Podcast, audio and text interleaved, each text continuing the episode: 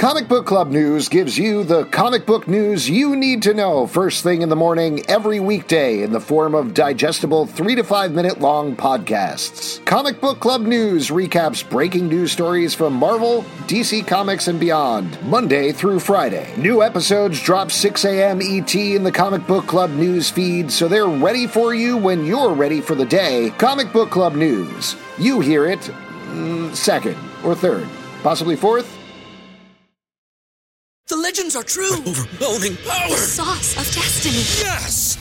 The most legendary sauce has arrived as McDonald's transforms into the anime world of WickDonald's. The greatest flavors unite in all new savory chili McDonald's sauce to make your 10-piece Wick Nuggets, fries, and Sprite ultra powerful. Unlock manga comics with every meal and sit down for a new anime short every week only at WickDonald's. Ba-da-ba-ba-ba, go! At participating McDonald's for a limited time while supplies last. A graphic novel, a TV show. Well, it's not TV, it's HBO. And will this thing succeed? And by how much, man? And some might cheer and some might scoff because it's Damon Lindelof. But either way, we're off to watch some Watchmen. Watching Watchmen, talking Watchmen, analyzing Watchmen, and maybe arguing over Watchmen. Who watches The Watchmen? We watch Watchmen. You watch Watchmen. We all watch Watchmen all at the same time, simultaneously, you might say, because all things are happening at the same time. I'm Alex. I'm Justin. And we are going to be talking about the penultimate episode of the first season, Ah. presumably the first season of Watchmen, a show on HBO. I like that we all know and love. confidence. I like that confidence there. I mean, listen, we talked about this a little bit on the bonus podcast, but there's almost no way that they're not going to want to do a second season. Just the question is if it's actually going to happen at this point, I think, right? Show's too successful. I mean, I agree with you, but I mean, uh, this episode was evidence that they're putting it all on the table. Ah, you're going to have to get a little creative Yeah. for a second season. Yeah. Uh, yeah, I mean, they were pretty uncreative this season, so they'll definitely like have to amp up the creativity for the second season. You, for God's sakes, put an idea out there. Right? Come on, buddy. We're going to be talking to be uh, about uh, a god walks into a bar. Now, there were some questions about the name of this episode. It was originally put out there as a god walks into a bar, but I think it's pretty clear based on the title in the episode, and I believe also what they submitted to the Writers Guild to register the script was a god walks into a bar is the actual title of the episode. So I want to ask you something, Justin. We'll get into a recap of what's happened previously as well as walking through the whole episode. Do you think they came up with the name Cal Abar and Angela Abar just for this one joke? I do. I do think that. It's a it's like a not a common name, so I think it was uh, specifically made for this. Like I bet the the uh, all the wordplay came first, and they backed into having her name be Angela Mhm. Abar. That's how you construct a good pun, though. You come up with the punchline and then you figure out what the setup is. So there you go. The best Uh, puns it is. exist. I did look exi- this. exi- the best puns exist at all times, and you have to uh, you just experience them your entire life. Exactly. Uh, I did look it up because I wanted to make sure, but Abar is an actual surname. Uh, it's most prevalent in Syria, and the highest density is in Djibouti, um, which is interesting because uh, Doc Manhattan has a nice Djibouti as well. Wow, that's a great point. And that Thank pun you. exists at all places and all times as well. Right. I actually started with that pun and then worked backwards to the facts. So there you go. All right, let's give a recap of what's happened so far. There's th- actually, I think, only three main characters you really need to know about this episode, who are Adrian Veidt, Dr. Manhattan, aka Cal Abar, big spoiler there if you haven't been keeping up with the show, and Angela Abar. Let's start with Adrian Veidt. Adrian Veidt is a vigilante, superhero, whatever you want to call him, known as Ozymandias, the smartest man in the world. Back in the 1980s, he pulled off an ingenious plan to stop the world from a uh, nuclear from annihilating itself through uh, the nuclear threat, specifically Russia and the United States. Tensions were building, and the way that he did it is he concocted an incredibly elaborate plan involving an alien squid that he had created. It wasn't an actual alien squid that he dropped in Times Square. The resulting psychic blast killed over 3 million people and sent out a story that interdimensional invaders were invading our dimension. Now, as we found out, he was somewhat successful. There's not a nuclear threat necessarily, but otherwise, society has pretty much moved on. It has continued. Uh, there are still squid rains every once in a while, but people seem very laissez faire, lackadaisical about them as they happen. It's just a little squid rain. Yeah, I mean, when it, rain. sleet sleet is like squid rain for us. It's just like, well, Yeah. it's sleeting out. I'll tell you what. I was walking through some hail the other day. It was very sharp on my face. I would have rather being hit by squids. Tiny honestly. squids, yeah, Yeah, tiny squids. Uh, now, uh, we don't know what we find out this episode, but we didn't know what happened to Adrian Veidt between that point and the point in time that we were following on the Watchmen TV show, other than he disappeared. Where he actually went to is Europa, a moon of Jupiter, and there he has been living in a paradise that has turned into a nightmare for him as multiple clones of beings called Phillips and Crookshanks have seemed to serve him, but he has tried to escape multiple times. He left a message made of their corpses outside on the moon, outside of the habitat, but was captured by a man named uh, the games, not the games maker, the game, Game warden. warden. Game Warden, who was another clone of Phillips. Uh, he was put on trial, didn't say anything in his defense, and was ultimately imprisoned. And that's where we left him. There's other questions about him that we'll probably get to as we talk about the episode, but that's the main thing you need to know. The other two main players in here are Angela Abar and Cal Abar, aka Dr. Manhattan. Dr. Manhattan, just to mention, is a big blue guy. He is a white guy from the comics. Uh, and he, as far as we knew, left for Mars at the end of the book, but sort of threw out a couple of things, specifically, hey, maybe I'll create my own life. That might be an interesting thing to do. Uh, he is an all powerful superhero, or seemingly all powerful superhero, though, as we talked about on our podcast with the comic book, he's not as powerful as people think. No, he's not a god per se. He just he has control of atoms and he can rearrange them to construct things. But he's not uh, it, he's not not as powerful as he thinks, and he's also not as like he's not like God. I gotta live.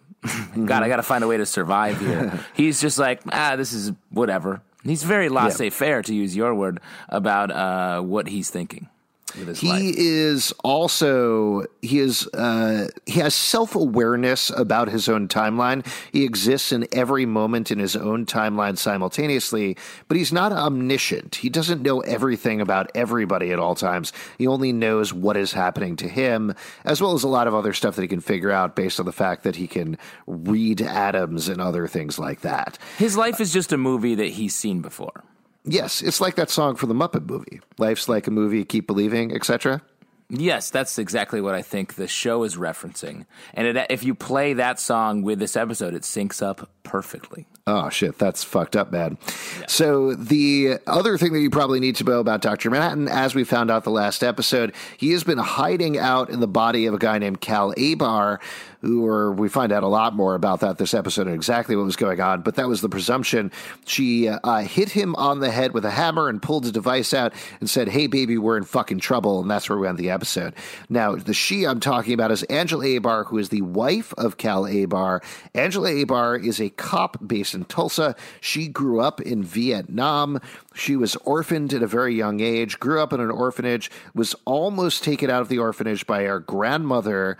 June, but her grandmother June had a heart attack uh, as she was taking her to leave. And so Angela grew up in Vietnam, became a cop in Vietnam. But when we picked up with her on the show, she was living in Tulsa, and Tulsa had experienced an event called the White Night. The White Night is what a group called the Seventh Cavalry, which is a bunch of racists that have adopted the vigilante Rorschach's teachings in the most extreme ways possible.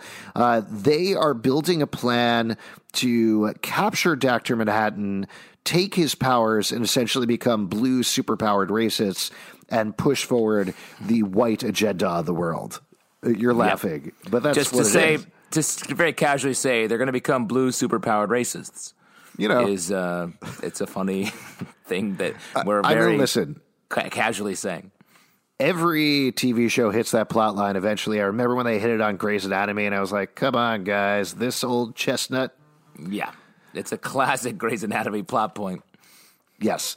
So uh, Angela found out a little bit about this plan uh, from Lady True, who doesn't play into this episode, but she is a trillionaire who has followed on the teachings of Adrian Veidt. She ran back to her house, hit Cal with a hammer. That's when she says, the, hey, baby, we're in fucking trouble. And we glimpsed in the last episode that it didn't seem that Angela noticed a bunch of the 7th Cavalry are right outside of her house. That's pretty much everything you need to know, and everything else I think we'll pick up with as we walk through the episode. So That's let's get into much it. Yeah, well, we also should also say Lube Man vanished into um, the uh, sewer system, and they're going to pick that up in season two, episode one. Absolutely. He's going to slide right in there, the old silver slipper himself. uh, now, as uh, it starts right off from the beginning, they tell you exactly what is going to happen here when the Watchmen logo switches from yellow to blue. This is Yeah. the Dr. Manhattan episode. This is the flashback episode. One thing I want to ask you up front, which I was curious to get your take on, Justin.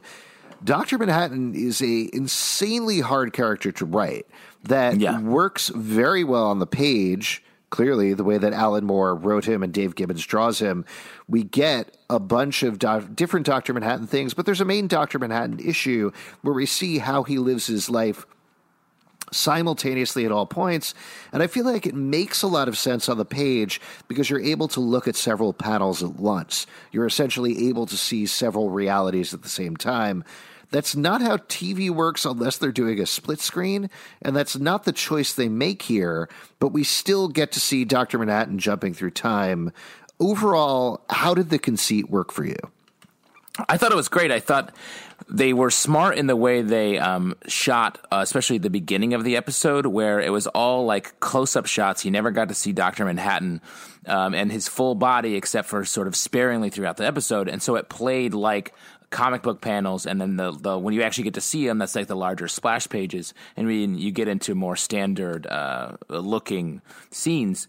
So I thought that helped to uh, shake up the way that we're perceiving reality, and just the way they jumped around and how everything sort of rhymed with each other, and we saw the pieces in sort of the way we needed to to understand what was happening, despite the fact that it wasn't the actual chronological order. All very smart, and I thought it amounted to such a sweet, like bittersweet end to the episode that I thought was fantastic.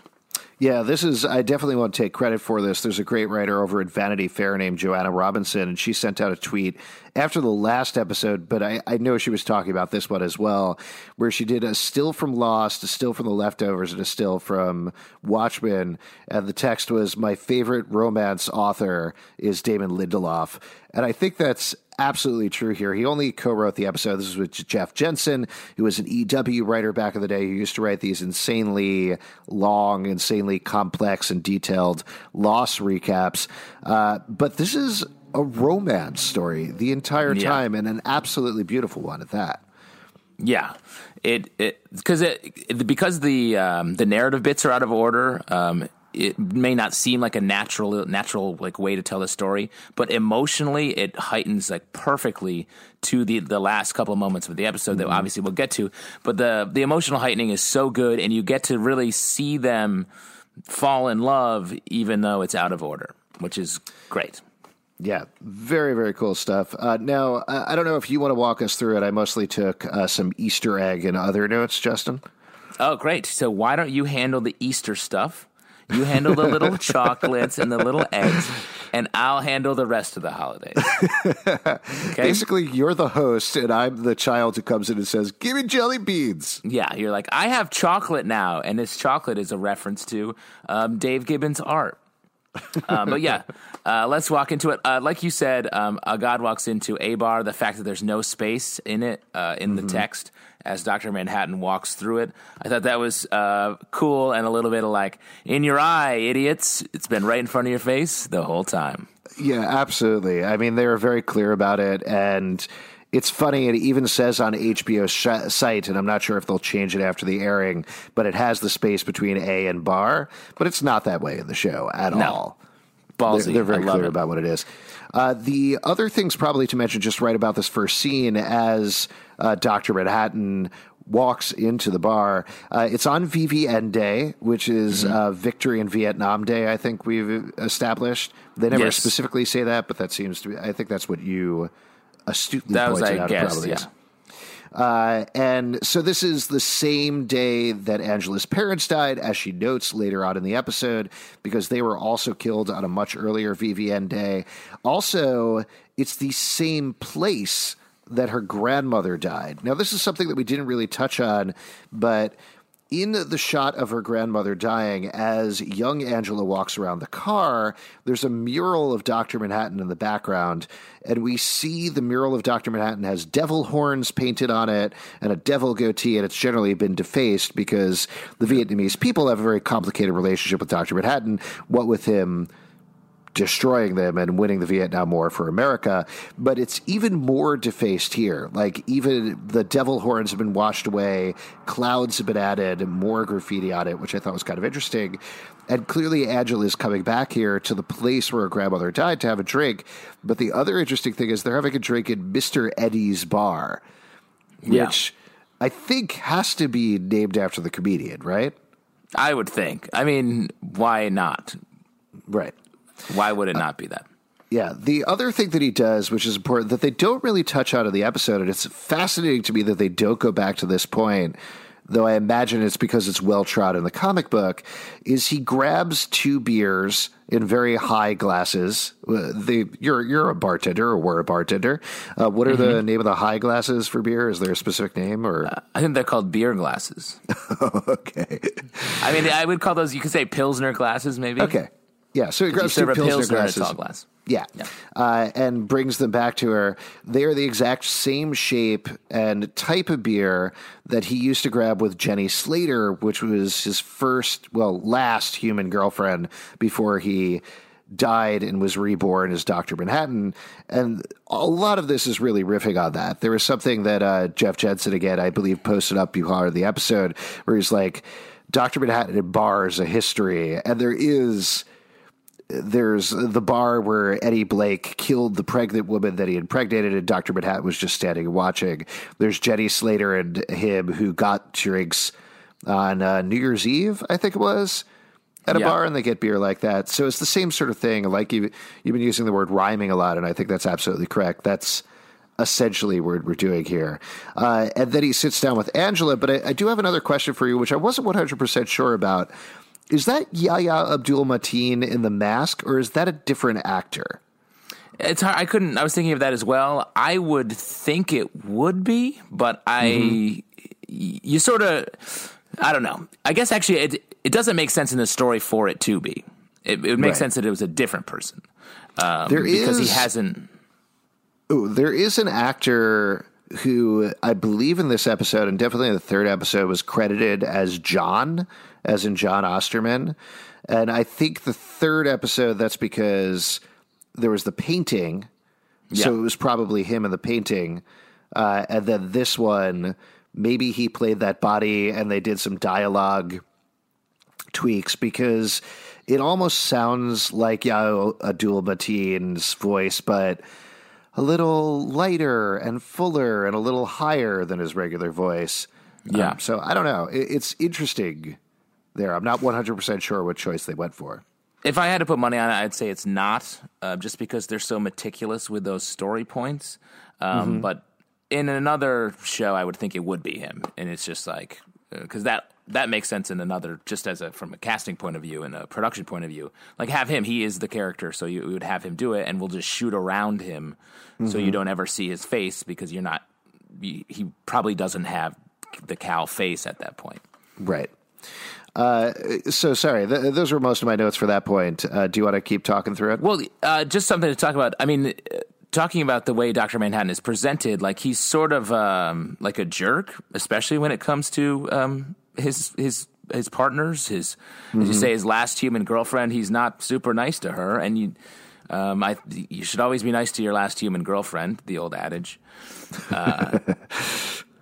And he's uh, he's sort of careless as he's sort of losing his humanity. He doesn't care for people's feelings, and so when he walks into the bar and is he's clearly glommed onto Angela, and he's like, "You, we're gonna date," and you sort of think like, "What's why? Is he just being?"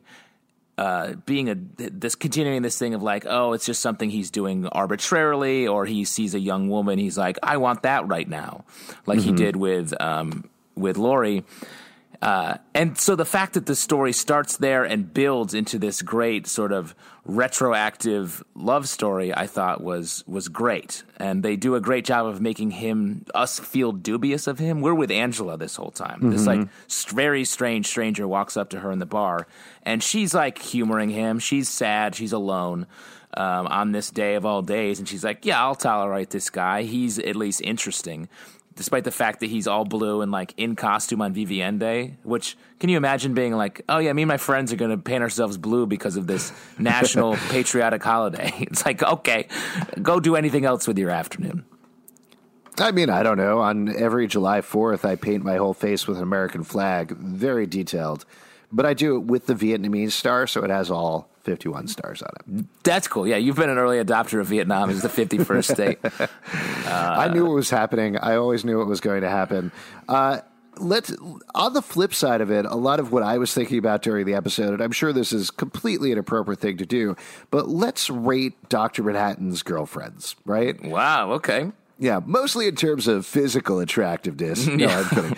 No, I actually, uh, what I was trying to do was think about Angela compared to Lori Blake and how he related to her, compared to Jenny Slater and how he related to her. And certainly we have a lot more information about Lori Blake and a lot more information about Angela than we do about Jenny Slater, but we certainly get to see a little bit of how him being Dr. Manhattan affected the relationship. And there's also all of them have the same sequence. There's a sequence with Jenny Slater, a sequence with Lori Blake, and a sequence in this episode with Angela Abar where they're in bed and have a fight. Right? Yeah. Uh, it's the same thing across the board. So I think that's a touch point where you can kind of look at how are these relationships comparable. And in my mind, it feels like he date at the Lori Blake's pretty clear to me. It feels like Lori Blake he dated, he was with because Lori needed him and he felt mm-hmm. like, oh well, she's wants to date me, so I am going to date her. That Yeah. he was never completely 100% into her. He didn't necessarily love her. It was just, well, this is how what I am going to do, so I am going to do this. Right. Jenny it just made sense. It was convenient, and also I think he was like, "Oh, f- finally a younger g- girlfriend." like he, Right. He there was that side of it was felt like part of it as well. Yeah. Jenny Slater was him holding on to his humanity. And I think, again, it felt like this obligation of, well, I was dating her before. Nothing's really different now, other than the fact that I'm big and blue and can control atoms. So why not just continue? That'll be And fine. I, I'm sure he was be grasping for. He was like, "My whole life has changed because of this, uh, this proton accident. Uh, why I should hold on to the, these bits of the past so I don't lose them. I mean, if you had to put it down into sort of the uh, the way a lot of people date is Jenny's sort of the high school girlfriend that he moves on to college by becoming a blue god, and he's like, he's like, ah, I don't want to break up, and then it's like, well, it's over, and sort of breaks up in a shitty way. Then um, uh, Lori, sort of the the college girlfriend, is like, oh, we're here, it's convenient, we're together. She's lives on my floor. Uh, we have Yeah, a lot of and- interests. yeah. And let's also, let's experiment. Sometimes there's three of me. We'll see what happens. Yeah, classic college situation. uh, the old one man thruple, as it's known. uh, and then in this episode, Angela feels like a match. Like he feels like he's met someone. By the end of the episode, it's like she's the the one person in the world that's like, hey man, I know you can see through time a little bit, but fuck you, I'm gonna do this. Yeah. And it's uh, uh, obviously a tragic choice that she does, but he loves that about her. That despite the the fact that he's a god, she's still like, chill, dude. I'm gonna make this choice that I want to make, and that's that's beautiful and amazing.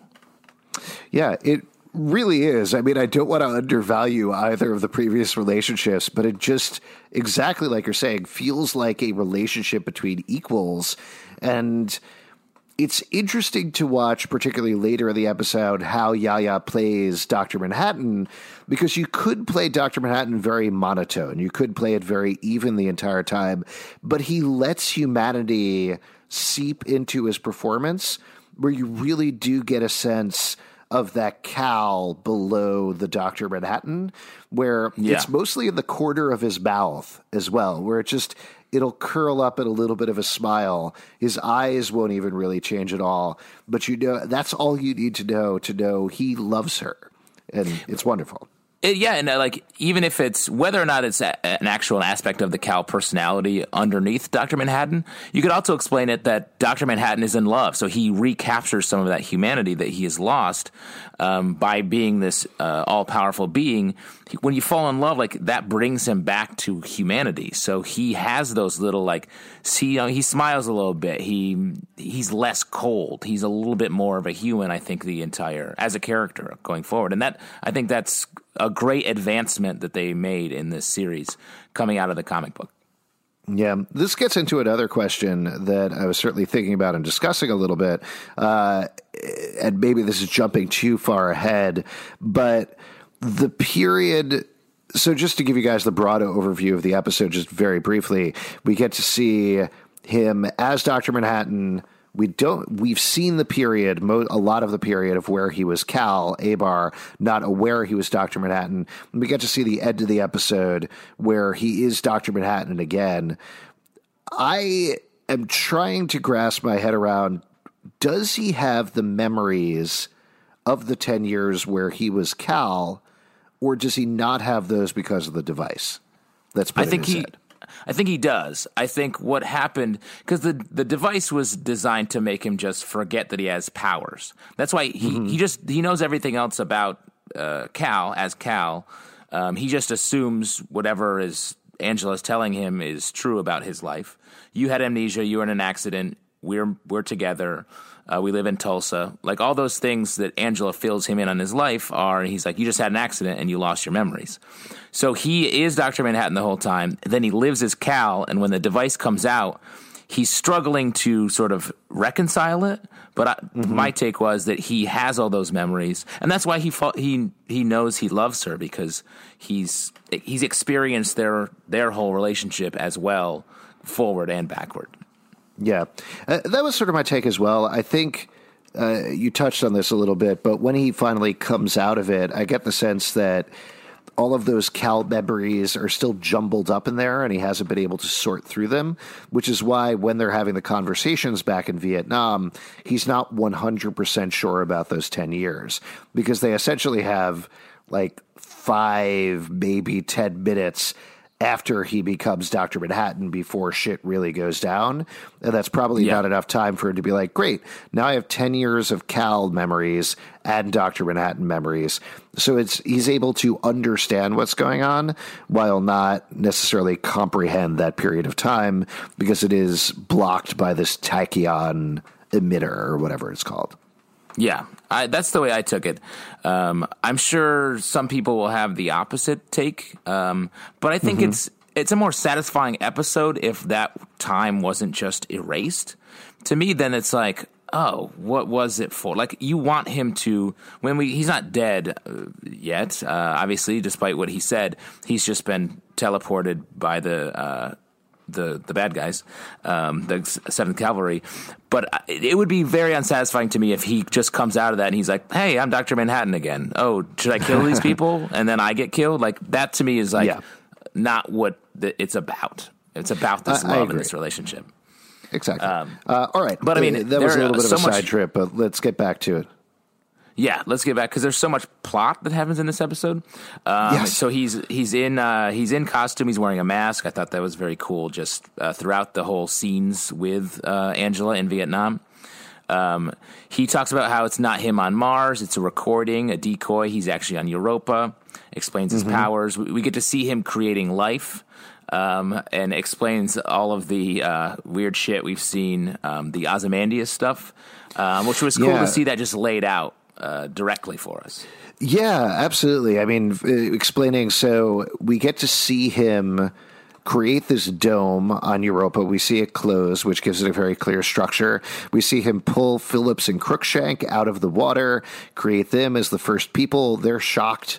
Um, I really like the shot, actually. I like the sparse use of nudity in this episode. I think everybody Yeah. was kind of expecting a lot of hanging dong from Dr. Manhattan, but the way they used it instead, mostly back nudity, uh, was nice and made sense. And the one shot was pretty great where you actually did get to see it, just the way that it happened, the way that it was framed. W- With Ozymandias, uh, Yeah. that, I thought that was great. It made it like a great little sort of joke almost, but Mm-hmm. like, and it showed Doctor Manhattan's sort of innocence, where he's like, "Oh right, I'm. This is weird for you. I don't care, uh, but Yeah. I'm naked." The, the reason I bring it up here, though, I thought there was this really nice shot of the just born first Phillips and first Crookshank walking with Dr. Manhattan and the three of them, and they're all nude from behind, but they're all walking with the same gait across the field. Uh, and it gave them this sense of evenness throughout that I th- again I just thought it was really well directed and I believe this one was directed by Nicole Kassell who directed the first two episodes so it was really good to see her back for this one because Yeah. she's awesome especially this episode spanned so much of the different aspects of the show. Like there's, we get this backstory um, where he, we learn that as a kid when they were hiding from the Nazis, um, he stayed in this manor, and that's the manor that he actually teleports to Europa. Um, where he sees these people having sex, that's they become his Adam, Adam and Eve. Um, So The uh, I want to want to stop here for a moment. So this is the lord and lady of this manor. He explains to Angela that as opposed to everything else on Europa that he created, he actually lifted this manor out of England, right? Yep. And uh, stuck it on Europa. So he actually took it there because uh, this is very uh, fascinating phrase to hear Dr. Manhattan say, uh, I feel safe there, is Yeah. what he says. Uh, you wouldn't expect that Dr. Manhattan wouldn't feel safe anywhere. But I think that does, again, point to the fact that he is fallible. He does feel emotion. He says he doesn't feel emotion, but he actually does. And I think that's what they really get right in this episode. And also, it was sort of like like he's going to Europa to create life in the same way that like we uh, as humans we nest a little bit before we like have children, you know. And that's what he's doing. Like he's bringing the things that when he was a kid made him feel safe, made him like in this period where he was like literally running from the Nazis with his father. And so he's like, "Oh, I want this around as I work on this great experiment of my life." And I thought that was sweet. It made him. If the theme of this episode is Doctor Humanity, uh, Doctor Manhattan's humanity returning, this was another great subtle example of that. Now, uh, two things that I'll mention. One, I was surprised that Phillips and Crookshanks were characters that we've never ne- met before. There's been so much speculation that they were perhaps Jon Osterman and Jenny Slater, or two other characters we've known previously, or something like that. But the fact that we'd never met them before, I thought was kind of fascinating. The other thing, this is definitely by Jewish sprung out when I saw this, but it it was weird, and I didn't know what to take away from it. That they're Jewish in 1936, fleeing the Nazis, but they kind of casually mention that, and then they hand him a Bible, and they're like, "Adam and Eve, isn't that cool? Look at this Christian Bible," and they're Yeah. they're very cool about it. Like they're very like, whatever you want to believe, that's all good. Just read this great book and enjoy this great book. Uh, but the fact that this show has been so careful with so many African American issues, so many uh, Vietnamese issues, and other things, that the two times they've dealt with Jewish things in the show, this and the shit, there's this thing, they're like, yeah, Yeah. this is kind of tossed off information. It's fine. I know this is where my brain is focused, but again, Yeah. it jumped out at me as like, I'd, I'd like a little bit more. that would be nice. Can we stay on Yeah. this for a second? Well, I this is think a weird moment. I think the show is not interested in religion for whatever reason, and uh, maybe because they're dealing with Doctor Manhattan as a god, they don't want to get into that whole side of the the debate or like that as a topic to deal with on this show because they're focusing so much on on the, the other things that you mentioned? Because I think they do they use the fact that they're Jewish as the story point to get them on the run in England mm-hmm. and the Bible as a story point to get them to Adam and Eve. Because Yeah. but to your point I think it is odd that it's like he's Jewish but then he gloms so hard on this Christian story but not in a way that it's like I think this is I believe this now. He's just like, yeah, I'll make an Adam and Eve. Yes. Yeah, the, I think that's the main thing. And again, I don't dislike the show because of that or anything like that. It just, perhaps the idea is it would complicate things too much if then you're like, on top of all of the inherited trauma and racial issues that we're dealing with, also let's talk about Nazi Germany. Yeah. You know, it just it adds an extra layer of complexity to it that maybe isn't necessary and convolutes things too much. Um, but if there is a second season, perhaps there is something they could delve into a little bit more. Yeah, that's the thing is that leaves religion as a topic, especially if Doctor Manhattan does die in the next episode. A dead god is something to talk about in a second season about focusing on religion. Yeah. Now, was the, the the oh, go ahead. Oh, all I was going to say is another note uh, is uh, young Jon Osterman is running through the halls of this manor. Uh, he says uh, that they were like a maze and that he hides in a cabinet and sees the Lord and Lady of the Manor having sex. It reminded me a lot of Looking Glass's origin, and I don't think it's hmm. necessarily pointing to anything so much as another one of these visual parallels that they have going on. Him going through the Hall of Mirrors, going through the maze there, that being his first sexual experience, this being young Jon's first experience with sex. Again, I think it comes down to that rhyming, like you were saying. Yeah. Um, now, was that uh, piece of art in the Bible? Was that Dave Gibbons?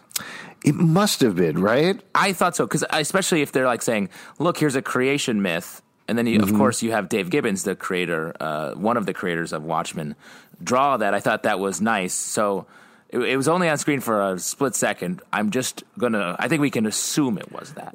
Right. I certainly hope so. I mean, it was very clearly not Bible art of the time. no, it was it was comic book. It was comic book art. Also, it was like a Bible with one illustration total. It felt like, which is uh, also weird. Yeah.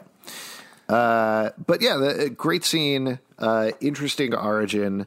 Um, uh, go ahead. yeah. Uh, uh, moving on. Uh, so uh, I want to talk a second about there's uh, the music in this episode. Um, there's so much backing music and bed music, and we get this um, the tunnel of love as this song that um, it's your favorite song, and I thought this was just a good joke. Uh, it's it's your favorite song, and she's like, I've never heard this before. And that's well, it's not your song yet. Now that you've met me, it will be because of this moment we're living in right now. That was a cool thing. But the scene that I'm talking about, where we are right now, is uh, a song from a Black Mirror episode. Um, from the the episode where um, uh, it's the singing competition, and it's in a, Oh, a yeah. future where everyone is earning. You earn points, and the guy gives points to the girl so she can go sing, and she sings this song. Um, and I thought that it made me think, and maybe this is just me, but that this episode sort of feels like a Black Mirror episode in some ways Interesting. it has like some of the uh, that standalone uh, value, standalone story, and it's like if you didn't see anything else but this episode, and it's like about a man who has the ability to see all of his life at once, and how a love story would work in that way. I mm-hmm. think it does sort of stand alone and as a Black Mirror thing where you have a device you put in your brain where you forget the things you need to forget so that you can be happy. Yeah, that, I, I could definitely see that, and it certainly has a pretty dark ending to it. Uh, though, like a lot of more recent Black Mirrors, it also ends in a very romantic way, or at least a slightly more positive way, without totally kicking you in the nuts. Maybe more Yeah. San Junipero than say uh, Metalhead or whatever it is. Yeah, yeah. uh, but I thought that was a nice. I don't know if that was the uh, intention of using that song, but I, I it, it had that effect on me. Um, so they, they're continued talking. It's a nice twisty conversation, and then we get the flashback uh, to the morgue uh, where they're pulling bodies out. she pulls three bodies and then pulls a fourth that is Cal Jelani, who he becomes. And that made me think. uh, Yeah, this Oh, scene was this scene was the weirdest one of the episode. I thought, Yeah. and it was like, go ahead. Oh, all I was going to say is it felt like this was another one where we were missing information. That there Yeah. was information we didn't weren't given because Angela throws the, shows the three bodies and says, "Here, these are three people. They have no family. Uh, nobody's going to miss them. Nobody's going to know that if you take over their body, uh, there's going to be no problems." And Dr. Manhattan says, "You know, if there's another body you're more comfortable with, we could go with that one." She's like, thinks for a second and says, Well, I guess there's this one. I guess I'd be comfortable with this one. And it seems like there's something more there, right? Yeah, I, yeah, it was it was odd, and it made me think: is like, like why did you wait on this other body? like, and is it Right. about that you were attracted to this corpse, uh, or like it was just the whole thing was a little weird? Was it a was it a race thing? Was it a like it, the whole thing was like it was confusing, and then it was left unexplained why it was told in that way. Um, Right. So I I thought it was odd, but but but fine. I mean, the thing that I took away from it, and I. I don't know. I mean, we can certainly talk towards the end of this episode because I have no clue how they're going to wrap up everything in one single hour to conclude this series at this point because there's an insane amount of things that need to happen. But it felt to me like Angela knew this guy. He she knew Calvin Yolani or however you pronounce his name, uh, because when Doctor Manhattan ultimately takes on his face, the way she looks at him and touches his face. It doesn't feel like she's touching Dr. Manhattan. It feels like she's seeing this guy alive again to Yeah. me, you know? So But I don't I- know. I, but to what I just end? would. It would be crazy. Yeah, it would be crazy if they spend some time in the next hour being like, actually, she went on a date with Cal Yolani uh, once. And it's like, why? Why? We've moved past that. So I don't know. Like it. It definitely felt like we are missing information here, um, and maybe it's something that they were just like, oh, we don't have space in the episode. We'll have to cut out why uh, this happened, and it just leaves a little hanging uh, question. There. Yeah, but it's definitely the way Regina King is playing it is very different how from how she's playing everything else. I'll also mention just on that note, I loved how she gives different notes to a younger Angela than the one we've seen. It feels consistent with the character that we've seen so far, mm-hmm. 10 years down the road, but she's clearly younger, she's a little sassier, she's much happier across the board. Yeah. And it's clearly been happening is she has spent 10 years loving Calvin, having a good life, getting these three kids, but knowing that she's closer and closer to the point of tragedy as he tells her is going to happen. And that's just hyping up everything in her performance. Uh, So I love that through line. It, it just felt very consistent to me. Yeah, I agree. Her performance was great in this episode. And you see, as you jump through time, you can distinctly see the different way she's playing the different Angelas, and that's just so good, so smart. Yeah. Um, so we get the the fight, the sex scene into the fight that we talked about earlier. Um, they fight. He vanishes um, and shows. Go. There's a thing that happens during the fight. So this is he tells her that we're going to have a fight. And it's exactly as we mentioned earlier, it's exactly the same thing that happens with Laurie Blake. It's exactly the same thing that happens with uh, oh my gosh, why am I blanking her name? Uh, Jenny Slater. Jenny Slater, thank you. Uh, where he tells them they're going to have a fight, and that essentially seems to be the thing that causes the fight because they're like, "I don't want to have a fight with you," and he's like, "We're going to have a fight." I don't want to have a fight with you. We're we're going to have a fight. And they're like, "Fine, we're fighting now." But the way that this is played again, I thought was great. Uh, where Angela is angry, but knows she just needs to give this to him because this is how his existence is. So Yeah. it's partially a fight and partially her walking through him because they're on this even plane. But there's an interesting moment to the middle, which I might be reading too much into it. Uh, although I don't think there's any point where you could do too much reading into with the show. Uh, but he's telling her about his timeline. He's like, well, and I'm at Gila Flats right now, where my watch has been put in the uh, inductive field, uh, inductive fields chamber Generator. Yeah. generator. Uh, I think. And uh, she's like, "Oh, so you're dying?" I didn't write down what she wrote, but he says, "So that's how." She says uh, something about that's happening right now, and he says, "No, Angela." He doesn't answer her. He says, "No, Angela. I'm being torn apart right now." And I think what he's actually referring to is what happens at the end of the episode, not the event in Gila Flats. Oh, interesting. Yeah, uh, which I think is a little bit of foreshadowing there. Yeah. Oh God, stressful. Yes. This episode, if I can t- make a larger observation real quick, this episode is one of those pieces of like entertainment that is uh, great, but also inherently frustrating because you see characters that you like making choices that result in bad things happening for them. yeah. and it's it's a there's a stress associated with watching like shows and movies that have this that drives me crazy. Uh, and this definitely had it. The biggest example of that, uh, another thing that has that, is the end of Dumb and Dumber.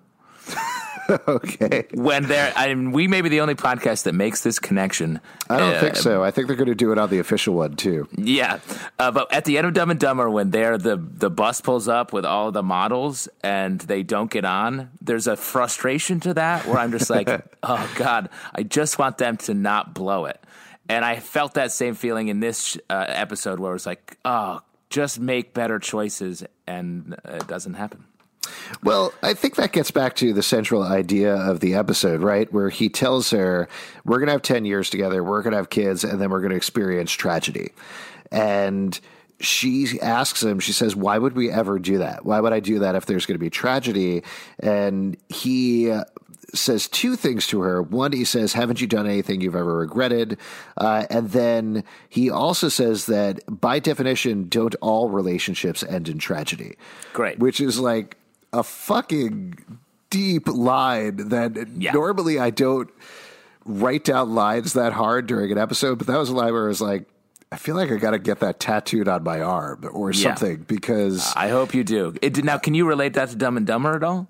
Or no? uh, yeah, it's uh, by definitions, don't all relationships end in tragedy is like when he's pooping in the toilet. yes. When it's just going and going and going, and it ends eventually, yes, in, tragedy. it's tragic.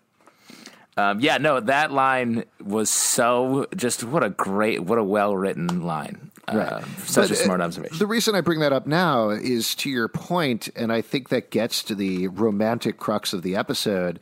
Is almost is the risk worth the worth the punishment instead of is the risk worth the reward? And that's the same thing Adrian Veidt is dealing with, which we'll be talking about in a second. But ultimately, the decision that they make is these ten years being in love and being together are worth whatever happens next, whatever heartbreak happens next, and that's what all great romance is about is them choosing each other instead of whatever's going to happen to them.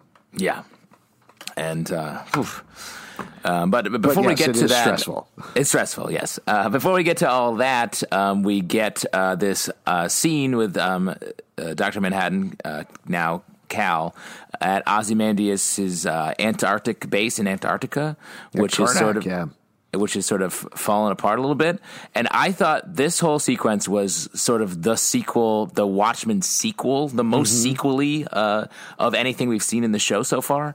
And I thought this was great. It really hit that sort of thirst of like, oh, this is what happened after Mm-hmm. with these specific people and places. And I thought it was great. Well, the way that they perfectly recreated Karnak off of Dave Gibbons' drawings in this episode, I mean, I know most of it was probably CGI modeling or whatever, but it looked perfect, like absolutely perfect. It was worse for the wear, which I thought was a pretty clear reference to the whole Ozymandias poem, the "Look on my work, she mighty in despair," but the statue of Ozymandias is broken down and crumbling, which is exactly what's happening here. He's still sitting in front of his bank of TVs, except his remote isn't working, the TVs Yeah. aren't working, Great. Uh, and I love the detail of just the way that he's making the squid rain that he's basically doing it manually still Yeah, and he's just so plugging funny. these uh, quarter inch cords into things and the squids are just like blurping out of this pipe is great Yeah, and it's sort of like uh, like time to make the donuts. Like, oh fuck, I gotta make it rain squid in Chicago for the next hour. Yeah. Now- like it's so funny. i do wonder since he has been gone for eight years how are the squids still raining if that's Yeah. so i i mean i don't know i, I again i don't want to be like nah, don't worry about it too much i assume it's lady true he left some sort of in in the case of my disappearance take care of this type thing probably Uh, yeah, I think that's uh, probably it. Um, there's actually a lot in this scene worth uh, worth talking about. I think um, with uh, there's this line that's right after the squid stuff um, is a little elephant told me. Um, in reference to um, Dr. Manhattan talking about um, uh, Will Reeves and all that. And uh, what is that about? That's Lady True Right. clearly. How does she? Does that uh, maybe point to the fact that she somehow has Doctor Manhattan like powers in that she at that time would know about the entire story, or what? Potentially. I think more it just points to we know from a bunch of the back matter that they were business partners. I don't remember the exact timeline, but I believe she bought him out after he disappeared, but she had already bought a large chunk of his company because his company had failed Yes. after the squid explosion. He had lost a ton of money, a ton of support, and she came in and I believe bought a controlling interest in the company or large chunks of it or something like that. So they certainly know each other, but it sounds like kind of what we've suspected for a while that they've been working together beyond that. So potentially whatever Lady True's plan is may also be Adrian Veidt's plan. Yes, but how do, would Lady True be connected to Will Reeves at this point? I don't know. I mean, that- I, Unless I'm- heard it incorrectly, that is what I thought they were referencing. Is because Doctor Manhattan's talking about how he has to go do a couple other things, um, uh, uh, and so Uh, is it Will Reeves? I think it was before that. I, I don't think it's a reference to Will Reeves. I think it's him being on Earth or not being on Mars or something like that. yeah, maybe uh, I can't tell in my notes because right after that they talk about how he knows he's in love. I thought they were talking about um, Angela Abar and what her origin is. Um, anyway, uh, I, there was something. There's something about a little elephant told me was uh, Sure. felt like a pin was put in that. Oh, absolutely. I mean, I think a lot of what we're going to find out in this final episode is what is the connection between Lady True and uh, Adrian Veidt? Is he her father, like a lot of people have suspected? Do they have some other connection? Is he in the gold statue? All of these things we've been talking about. I think we're going to get definitive answers on them next episode. Uh, there's another exchange that happens right before that, though, where Veidt calls him out on having Yeah. Cal's face, where he says it's not the 80s anymore. You can't just do this thing, which I thought was A, so funny, Yeah. but B, kind of weird that they sort of brushed past it and used that as their excuse for it. especially using the word problematic specifically and then being like hey it's problematic. And then sort of a joke about the 80s i thought was it was almost being like go ahead.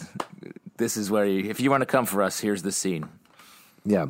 It is interesting though, because I given the way the show has been so far, I feel like there's a lot that could be done, and maybe it will be done more next episode, though I, I sort of doubt it, on the fact that the most powerful man in the world has changed from a white man, a white Jewish man, to a black man and Yeah. appropriated that face. I think the thing that you potentially could say in its defense is Angela is giving him permission and it is Angela's idea.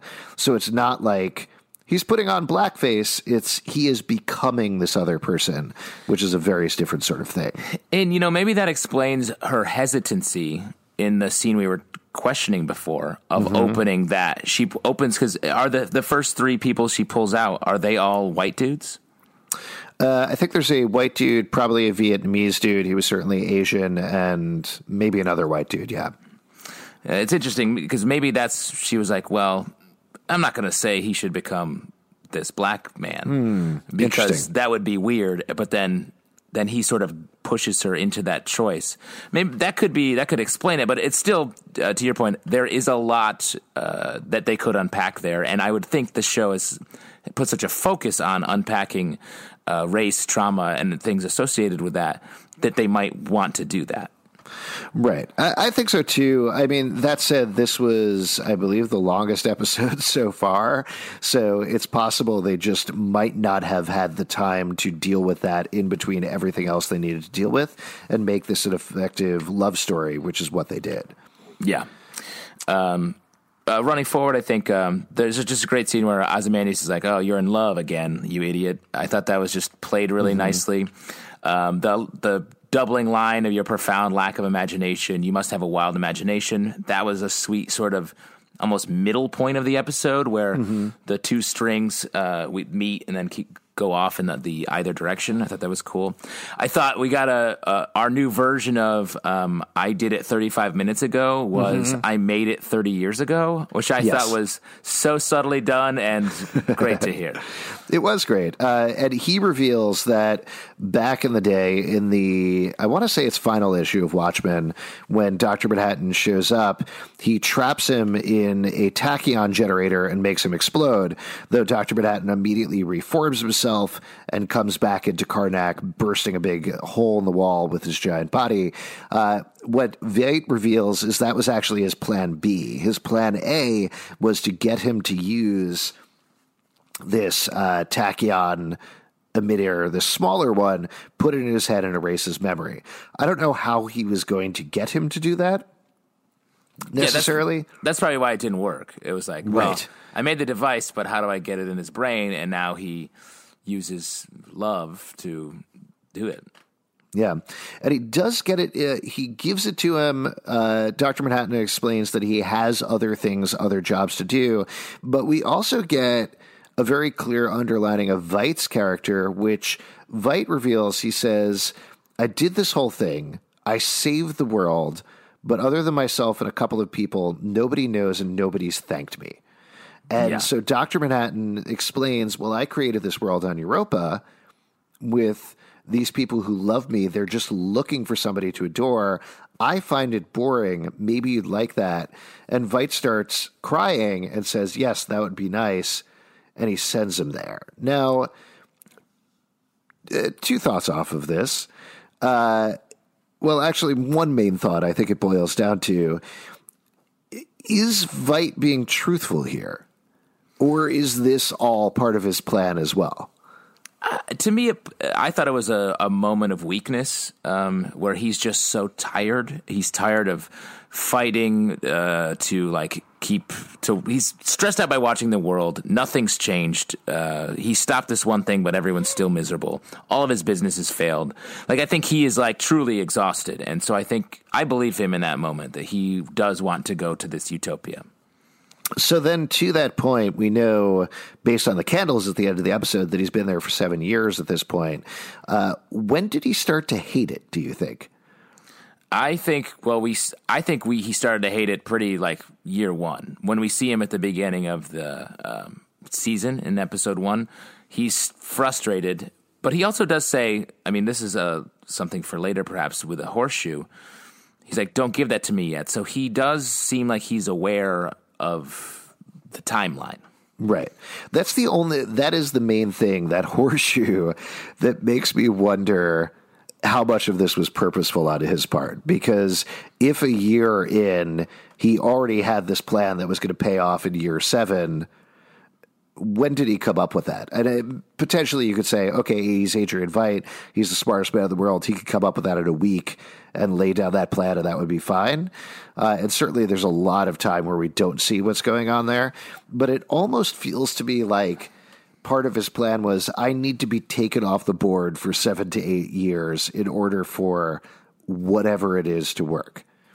but what is he what's he I mean he's getting old what's he in what's his plan for at this point to get back on top get younger. I mean, we've talked about how Lady True is created a younger version of her mother. Maybe she created a younger version of Adrian Veidt, who may or may not be her father.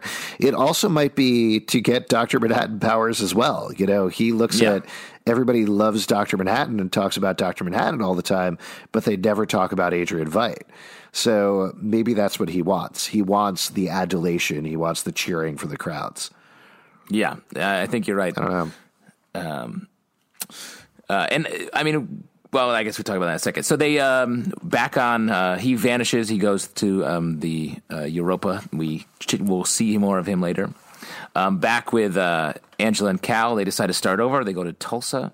Um, And They, we should uh, mention so they have this really uh, beautiful scene where she puts the uh, thing, the device in his head, and as they're talking and telling they love each other, we flash to their shadows on the wall, which are the same shadows from the Hiroshima lovers that we saw repeated throughout the comic book, which I don't think Yeah. we've seen as imagery on the show yet.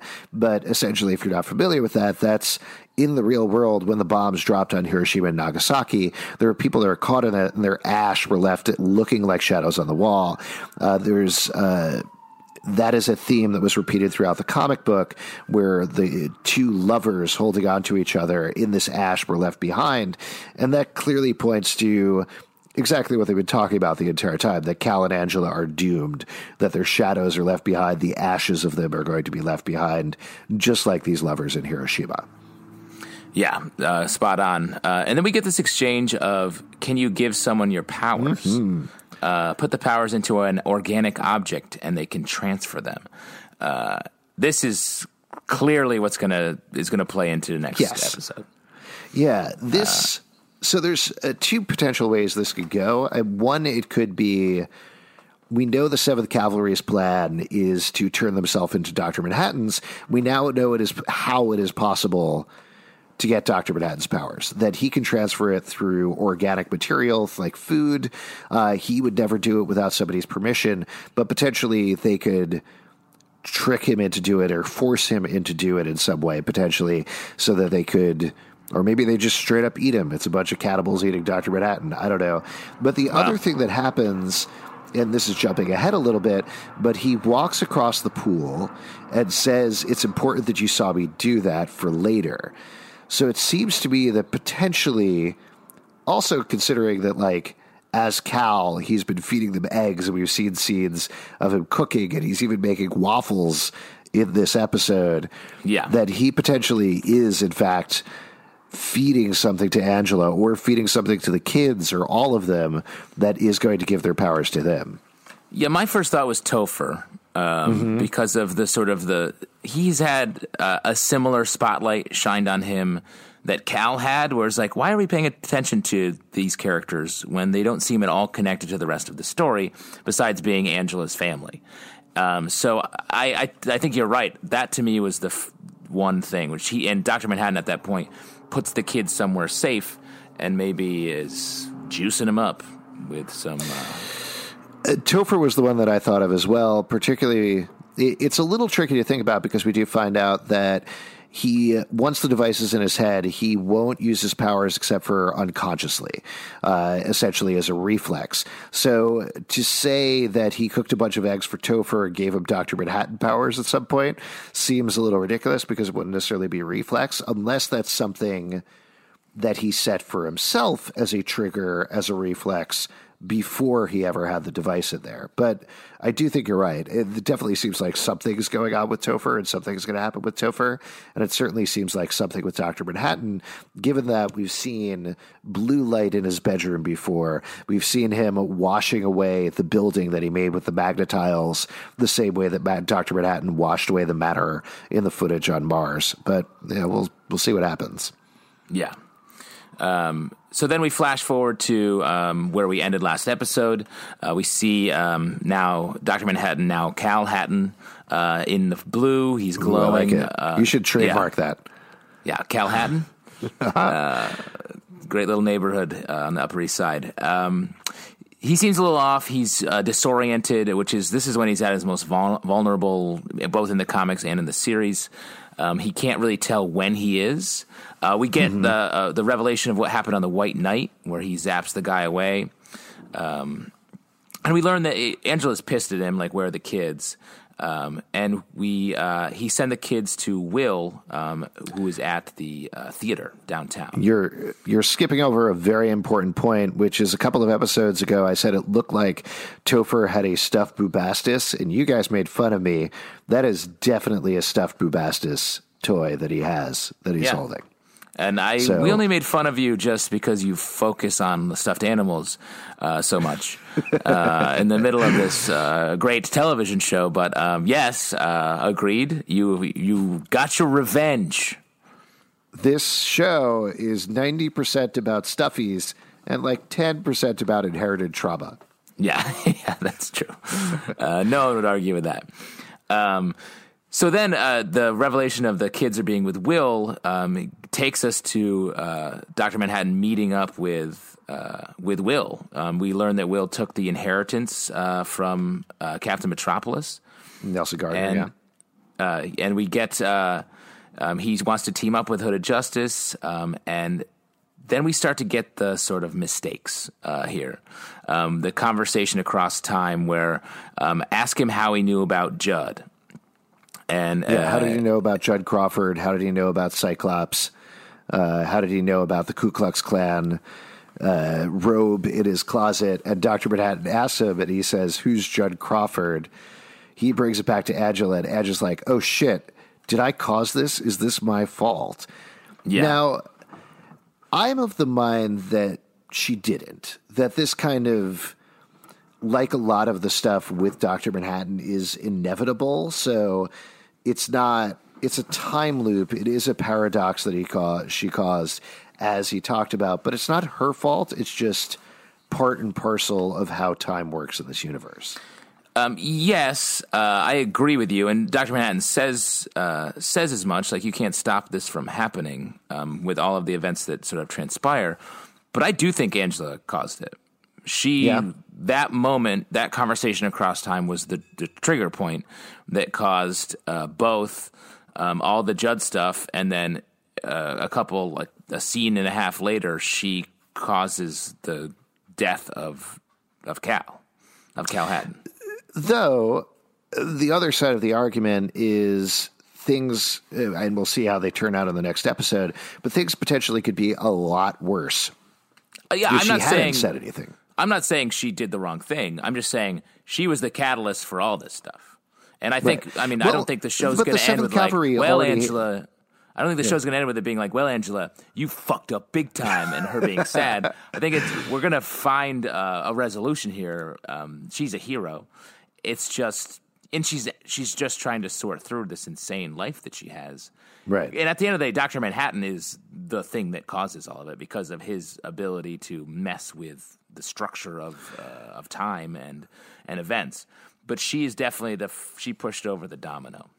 Yeah. Uh, if anything, the part that is her fault potentially is deciding to move with Dr. Manhattan to Tulsa, not, I think, saying this thing, because the 7th Kavalry would have still existed. If Judd Crawford hadn't died, nobody would have known about their plans. None of this would have happened. Potentially, Lady Trieu would have stopped it, but Dr. Manhattan needs to be there for the 7th Kavalry's plans to go from becoming taking over the presidency to taking over the world, right? Right. Yeah. So that, if anything, is a mistake. I think not causing the paradox, though. Yes, to your point, yeah, that is her fault as well. But and, Everything's just to, her fault. Everything's her fault. Uh, and to just to button up, we get the the moment where he fell in love with her, is her fighting against him and going outside, and then she shoots a bunch of people and then gets caught. He goes outside to save her because she wouldn't listen to uh, what he was. She was bucking his his prediction, and then because he goes out to save her, he gets zapped by the uh, by the forced teleportation. So what Yeah, a just one of those things where you're just trying to grasp, be like, wait, oh, just don't, and then it happens, and it's Yeah. heartbreaking.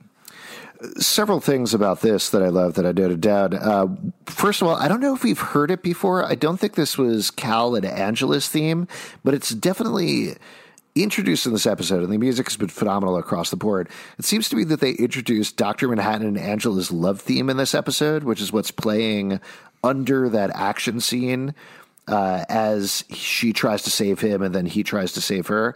It's absolutely a gorgeous piece of music, but because they bring up the music over the action, you can't really hear the gunplay or the fighting or anything like that.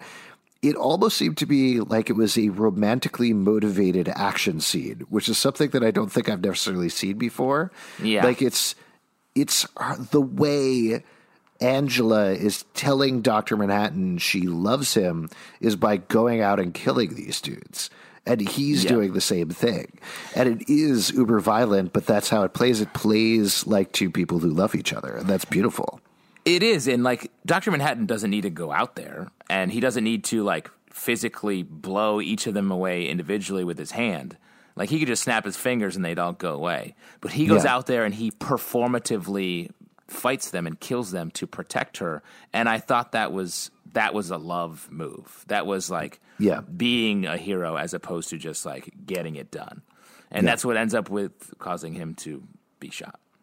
Yeah, so I think uh, uh, pretty clearly, based on what he said at this point, they've haven't killed him. They've teleported him away.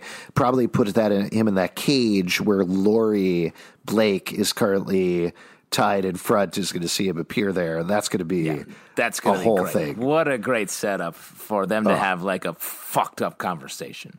Yeah, that's. He's like, I just fell in love with um, a girl, a woman you don't like. Yeah. Uh, and then we uh, flash back to Vietnam and they have their last conversation, which is their first conversation, where he says, by definition, don't all relationships end in tragedy. He ends up asking her out on a date, asking her out to dinner, uh, and she says yes. And that's where the episode ends, except for the end credits tag, the first time that we get an end credit scene, which is Adrian Veidt getting pummeled in the face by those apple tomatoes that he was growing. At one after the other, the Fulhams and Crookshanks are coming up to him, shoving them in his face and saying, Are you still going to leave? And he says, Yes. Are you still going to leave, Master? Yes. And it's so clear now that we've been told it that the entire time they're doing this because they love him and they want him to stay. This is so good. Yeah, it was. It, was- they were like, "Will you stay, master?" He's like, "No," and then just splat. Like it's so like uh, worshippers encountering their god and being sad, or like children and their father just like mushing tomato in his face. It was super super fun. We get him in the cell with the honey cake. We already talked about this a little bit. Pulls out the horseshoe. We learn that, uh, or sorry, we learn that the warden is the original Adam clone, which I thought was interesting. Great line: "Heaven doesn't need me; he needs to leave." And he finds the horseshoe in the cake, which he uses to open a hatch, the hatch mm-hmm. from Lost. As I've said, all comes back to that. It all ties together. Two details that I'll mention about this. Uh, one, uh, he's reading Fog Dancing again, which is the book that we've seen pop up a bunch of times in a bunch of different hands that is written by uh, the guy who wrote the story of the squid, essentially, for Adrian Veidt and then disappeared. It's interesting to me that Adrian Veidt, in this case, says, No, I rather like this book. We don't Yeah. know what the plot of Fog Dancing is but it certainly seems to point to something in terms of what he's doing, I would think. Yeah, I Uh, don't know. I don't know what that is, but yes. Yeah. Uh, and the other thing that I just wanted to mention, based on what you were saying, is I think that it is the God thing and them rejecting, not rejecting God, but being uh, very sad that God is leaving them. Uh, but also, it gets back to, by definition, don't all relationships end in tragedy because they love him and he wants to leave them, and that for them is their tragedy.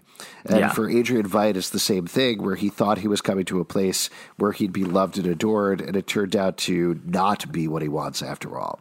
Yes, Uh, no so fun. just overall, awesome episode, great Yeah. episode. Do you have, before we wrap up here, any big theories or things you want to see in the finale?